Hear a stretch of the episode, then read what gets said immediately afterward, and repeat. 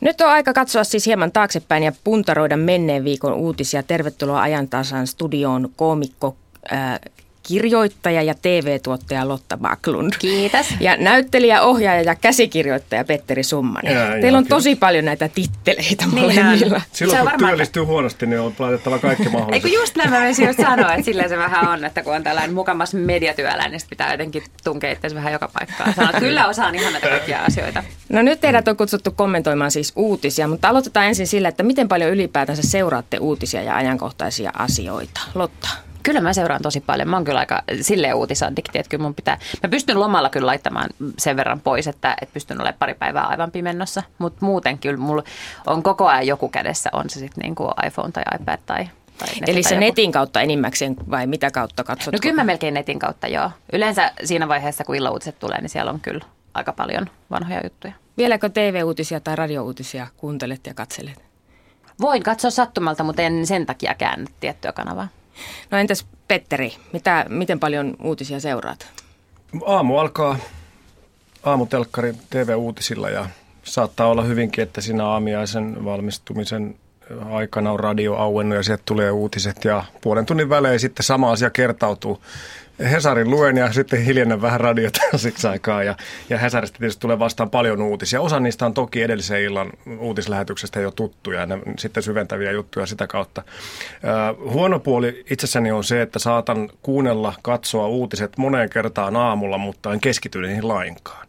Eli sitten kun ajan kohti töitä, ja autoradiosta tulee sama uutinen kuudennen kerran, niin se onkin, ahaa, ai siellä on räjähtänyt. Mutta mulla tapahtuu toi, kun mä katson noita säätiedotteita. Aina kun mä päätän, että nyt mä skarppaan, niin mun pitää tietää, että mä laitan päälle huomenna. Että nyt tulee, nyt, nyt mä katson. Sitten tapahtuu jotain, että tulee se musiikki, se tunnari siihen ja sitten yhtäkkiä mä tajun, että mä oon 34 sekuntia vaan istunut jotenkin ja tuijottanut sitä naista, joka siellä puhuu, enkä kuunnellut siis sanaakaan. Mä en ymmärrä, mitä tapahtuu. Tuossa meillä on ihan sama juttu, että mä siinä kohtaa, kun sitten tulee se meteorologi siihen ja varsinkin nämä Ylen kaunottaret, kun ne tulee kertomaan siitä tulevasta kelistä, millainen sitten vallitsee tieliikenteessä, niin mä en usko ollenkaan. Mä Mutta täytyy muuten tunnustaa, että on ihan sama juttu, jos joku kysyy ää, meteorologin puheen jälkeen, että mikä, mikä, minkälaista säätä se ennusti, mä en osaa sanoa. Mä sanon, että hyvin istuvat farkut.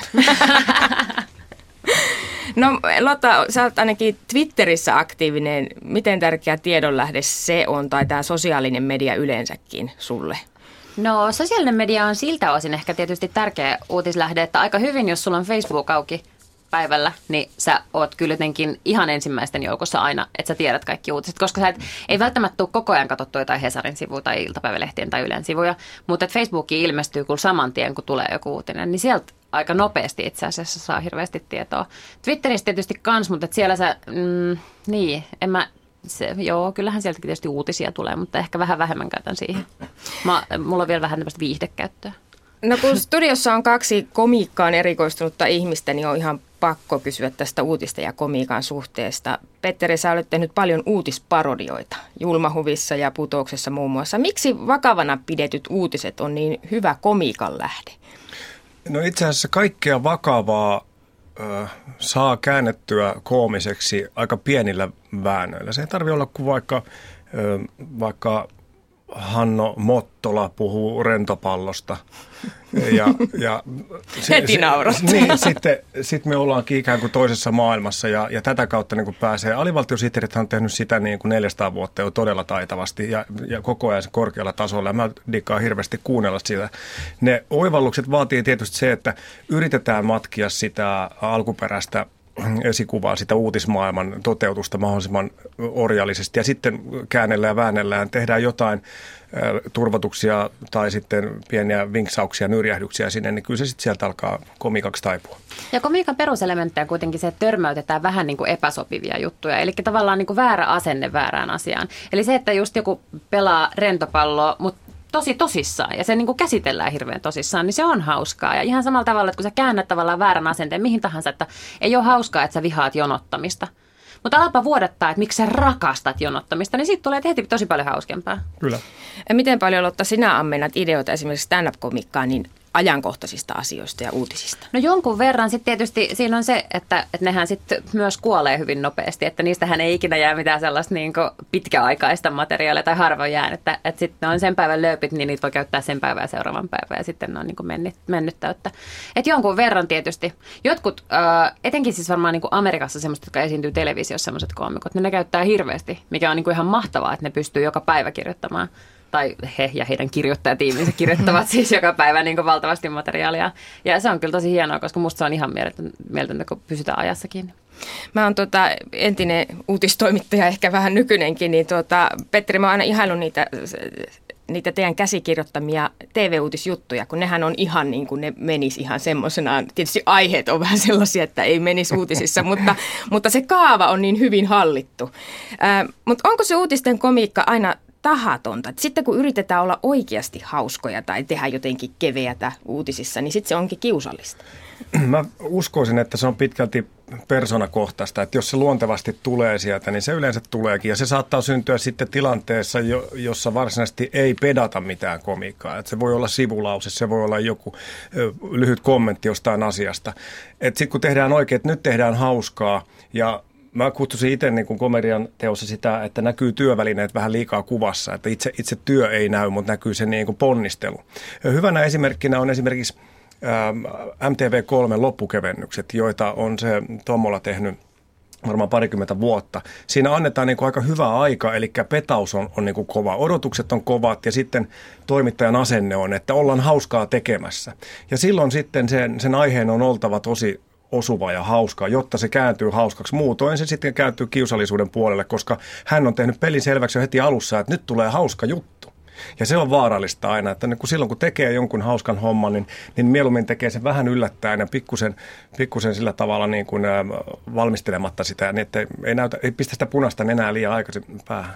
Mutta siinä mielessä se on onnistunut, että hän on myös omaksunut sen roolin, että hän on tämmöinen niin vähän keveämpi toimittaja tai hän toimittaa tämmöisiä vähän keveämpiä juttuja, jolloin ehkä silloin sen sallii myös itselleen, että sen niin kuin oot oikealla asenteella, kun sä katsot sitä, että okei, tämä on vähän hauskaa. Että sitten mikä esimerkiksi on ihan hirvittävän kauheata, on se, se niin kuin jäykkä sanailu niiden ankkureiden kesken sen jälkeen. Että kun sieltä on tullut se hassun hauska insertti siitä jostain piparileivonnasta tai jotain, ja sitten se toinen on silleen, no Pirjo joko teillä on piparit kunnossa tai jotain, ja sitten vaan niin kuin haluaa, Toisaalta sekin on omalla tavallaan hauskaa. On, ja tähän mm-hmm. tartuttiin silloin 600 vuotta sitten Studio Julmahuvissa, missä toinen ankkurista ei ollut valmis siihen. Hän ei siihen leikkiin halunnut lähteä, ja sitten niin kuin sanoi vain jotain, mikä tuli mieleen, mm-hmm. ja se oli sitten tosi kauheata. Mm-hmm.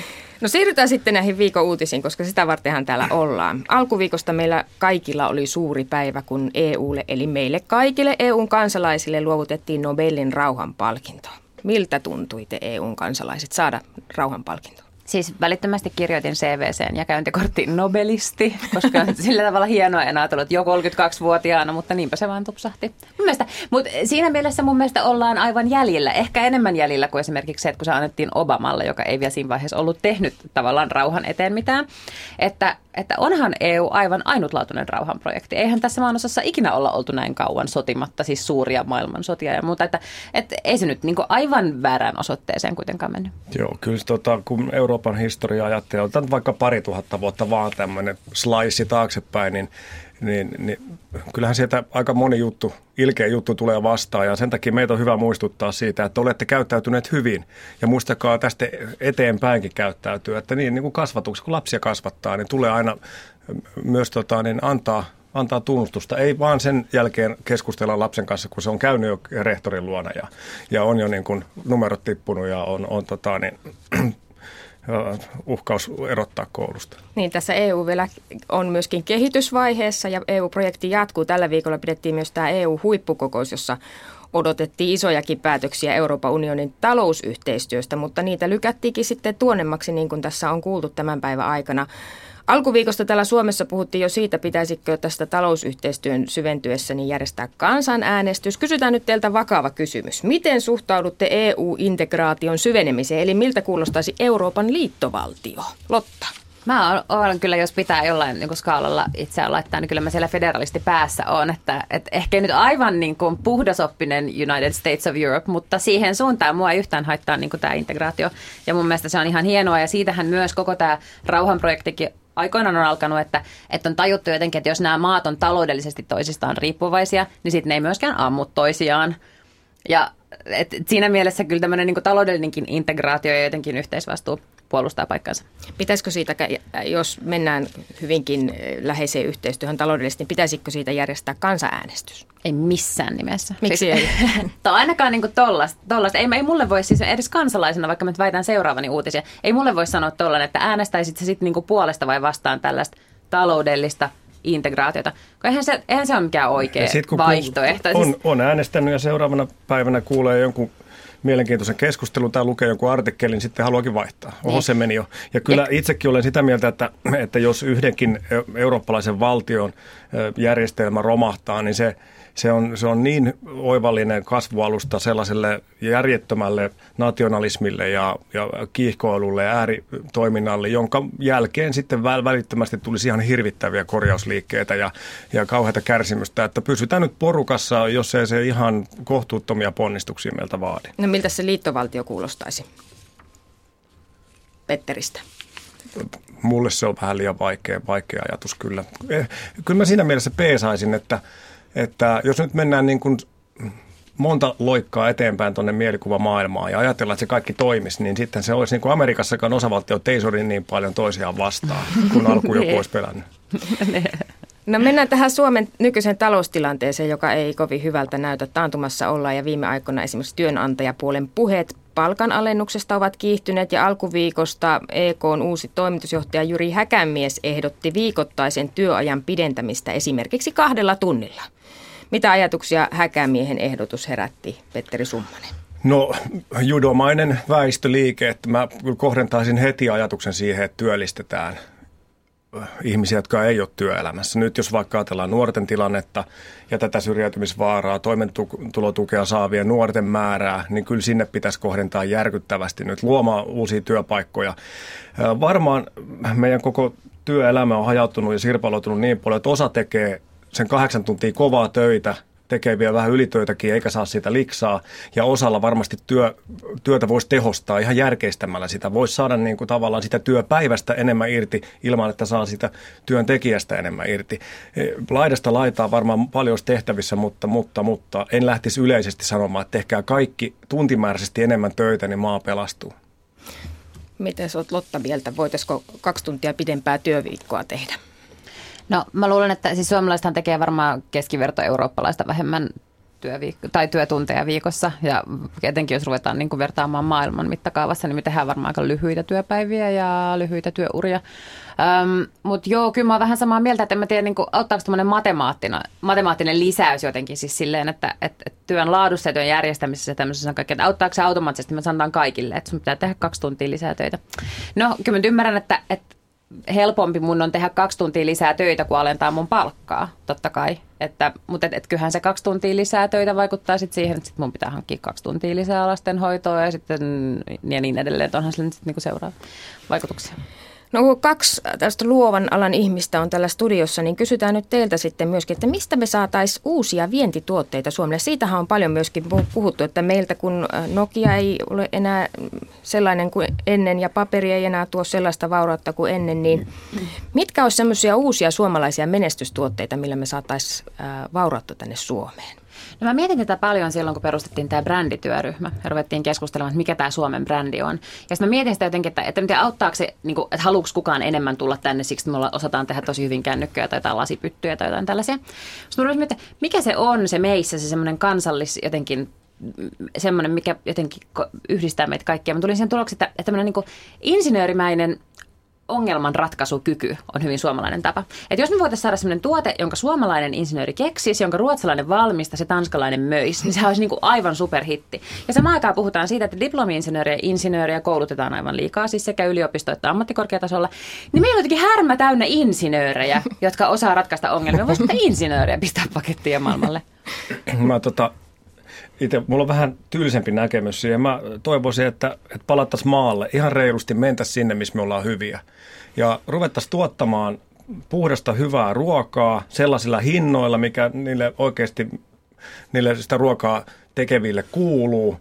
Ja, ja annettaisiin näiden keskuskauppaliikkeiden tulla toimeen vähän vähemmällä. Ja sitten siellä järvimaisemissa ja metsissä ja tuntureilla avatta sellaisia paikkoja, joihin voisi kutsua sitten hiljaisuuden retriittiin ilman kylpylän lorinaa ja mönkiöiden pörinää, niin hirveän määrä ihmisiä, jotka maksaa sitten se kipeäksi siitä, että ne pääsee haistelemaan puhdasta ilmaa. Ja, ja ei vietäisi mitään pois, vaan tuotas vaan porukkaa tänne nauttimaan siitä. Niin uutispuntarin vieraana on siis Petteri Summanen ja Lotta Paklund ja jatketaan kohta, mutta otetaan tähän väliin liikennetiedot.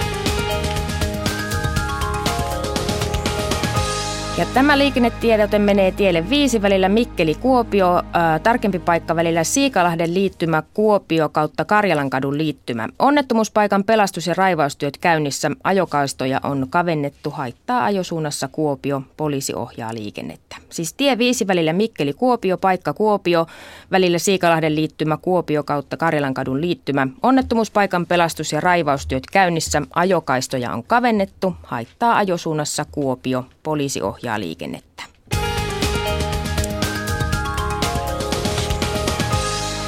Ja jatketaan sitten edelleenkin uutisten puntarointia. Kysymys, mitä hauskaa te olette löytäneet tämän viikon uutistarinasta? Lotta Baklund, aloitatko?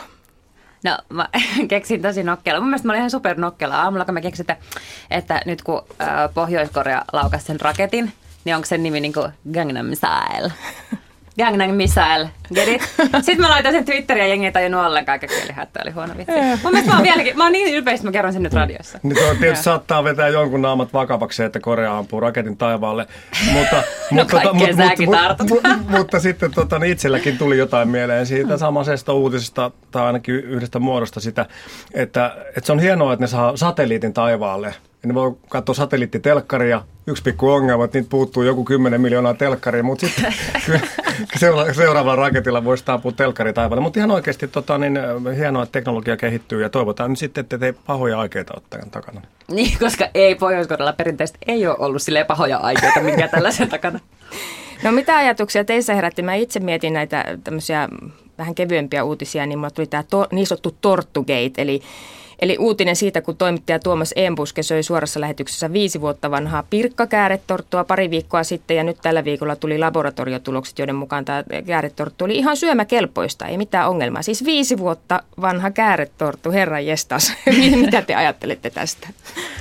No, onhan sitä joskus laitettu ruisleipääkin sinne pirttiin ja se on sillä säilynyt monta vuotta ja voitu syödä sitä. Mutta, mutta tietysti kun ajattelee noin raaka-aineet, niin niiden pitäisi olla tietysti sellaisia, että, että jo parin päivän jälkeen niissä alkaa tulla iltaantunutta makua. Mä oon ollut itse joskus yläasteen aikana tutustumassa leipomoon työskentelyyn ja, tota, ja siellä tuli huomattua, että ne on hyvin kestäviä tuotteita, ne, mitä käytetään monissa kondit- konditoria herkuissa. Minusta oli mielenkiintoista, kun yksi tota, Helsingin yliopiston professori jotenkin kommentoi sitten sitä, ja sitten se oli, että ihan mahtavaa, että ajatelkaa, että on olemassa tällaisia aineita, että viisi vuotta kestää, eikä miksikään mennyt. Tällaisia kanssa ostaa himaa, kato, jos tulee vieraita vaikka just kuuden vuoden päästä, niin voit tarjota niille sitten jotain rainbown torttua. Niin. niin. Mutta en mä nyt tiedä, onko se sitten ihan huippumahtava juttu, että sitten tollaisia jotenkin lykkää elimistä. En mä nyt ole mikään tälleen puritanisti tai, tai raakaravintoihminen, mutta että, että onko se nyt oikeasti ihan ok, että jotenkin tuommoinen kiertää vartalossa? Onko? Niin. Niin, mitäs? No, no mua tietysti olisi pitänyt olla paikalla näkemässä Embusken kaikki lukuisat ilmeet sen jälkeen, kun hän on niellyt sitä torttua, että, että on, onko siinä semmoinen aito kauhu, pelko vai onko siinä vaan semmoinen niin toimittajan tyyneys, että kohta alkaa kuplia tai sitten ei.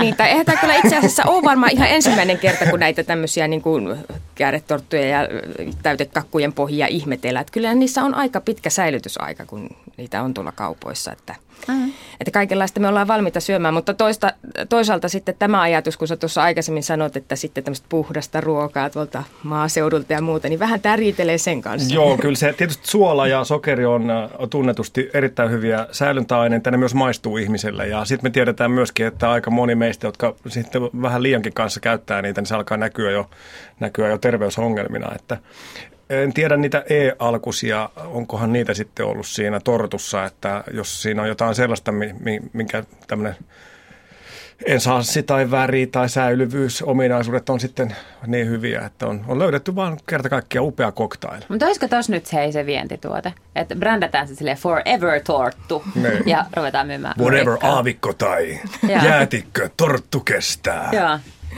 ja tähän väliin otetaan taas liikennetiedote.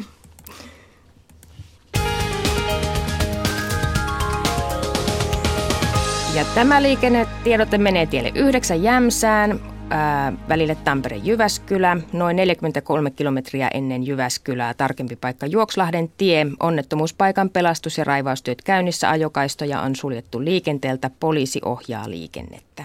Siis tie 9 välillä Tampere, Jyväskylä, Jämsä, noin 43 kilometriä ennen paikkaa Jyväskylä. Juokslahden tie. Onnettomuuspaikan pelastus- ja raivaustyöt käynnissä. Ajokaistoja on suljettu liikenteeltä. Poliisi ohjaa liikennettä. No, tässä on vielä muutama minuutti aikaa meillä puhua näistä. Eh, otettaisiko vielä näitä vähän kevyempiä uutisia? Tuossa aikaisemmin, ennen kuin kun teitä haastattelun tänne pyysin, niin pyysin teiltä ideoita, mistä voitaisiin puhua. Ja yksi semmoinen, mitä Petteri sä heitit sieltä, oli viime viikon lopulta tämä Rubikin kuution ratkaisemisen SM-kisat tiedekeskus Heurekassa.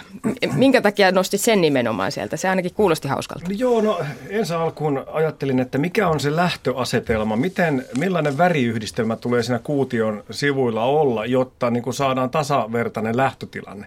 Ja tiedetäänkö se etukäteen että. niin, että onko siinä vaan sitten joku kaava, että niin monta kertaa keskeltä oikein ja vasen kuuluu kulma mm. sinne vai miten. Mutta sitten kun mä näin valokuvan, niin siinä olikin tota, siinä oli suorittajalla silmät sidottu. Ja tota, tämähän teki vähän niin kuin erikoiseksi tämän tilanteen, että jos se silmät on ollut sidottu, niin eikö se ole sitten ihan sama, jos ne kaikki kuution sivut on ollut saman värisiä? Se on ihan totta. Mistä se on edes voinut tietää, että se on valmis? Niin. niin. Mutta siellähän, jos mä oikein... Miten se on vaan väännöllä, jos se olisi tässä nyt Jonkun täytyy nyt välittömästi viitata sulle ja kertoa, että miten se on tapahtunut, koska, tota, koska, koska sillä oli silmät sidottu ja kädet käy ja nik, nik, nik, nik, nik, nik, toks. Sitten se vaan on valmis se 44 sekkaa. Siinä se on. Heikä on muuten olekaan. Okei. Niin. Uudestaan. Niin. Sitten se, seuraavana ei tiistaina. Ei ole vieläkään. Ei ole vieläkään. Kokeilepa vielä no, jos mä oikein jos mä netistä luin oikein se uutisen, niin siellä oli eri sarja, että oli silmät sidottuna ja sitten oli myöskin jaloilla. Joo, oli vasemmalla kädellä ja Joo. jotain tällaista. Joo. Ja sitten se tulos, mikä se oli aivan huikea, se mikä oli nopein, alle 10 sekuntia. Et mulla on mennyt niin kuin 20 vuotta ja henkilökohtaisesti, eikä mä vieläkään sitä selvittänyt. Oletteko te kovinkin hyviä Rubikin kuution ratkaisijoita? Joo, totta. Täytyy myöntää, että, että olin silloin yläasteella vai alaste ikäinen siinä rajoilla. Rovaniemellä asuin ja sitten tuli muotiin nämä ja yritin omin voimin pitkään siinä onnistumatta. Joku sitten kun oli onnistunut, niin siellä oli jo aika tylyä, mutta Lapin kanssa julkaisi ratkaisuohjeet, jossa sitten niin kuin valkoisen sivun niitä neljöitä sitten niiden kautta se sitten löytyi se ratkaisu, että pystyy tekemään ohjeiden kanssa, mutta kyllä siinä meni kymmenen minuuttia. Joo, on niitä YouTubessa niitä tai ohjeita, mutta oikeasti ajatelkaa näitä ihmisiä. Siis onneksi he nyt saivat sen niin kuin Five Minutes of Fame, kun heistä tuli Rubikin kuution ratkaisun Suomen mestarit, koska miettikää miten monta tuntia ja vuotta ne on pistänyt siihen, että ne on himassa Joo. vääntänyt. Sitten Jotkut tietää, harrastaa vaikka tennistä, niin, mutta tietää, että voi vitsi 20 vuotta menee taas ennen kuin nämä tulee taas muotiin. mutta hei, nyt meillä alkaa aika loppua. Kiitos teille molemmille vierailusta uutispuntarissa Petteri Summanen ja Lotta Baklund.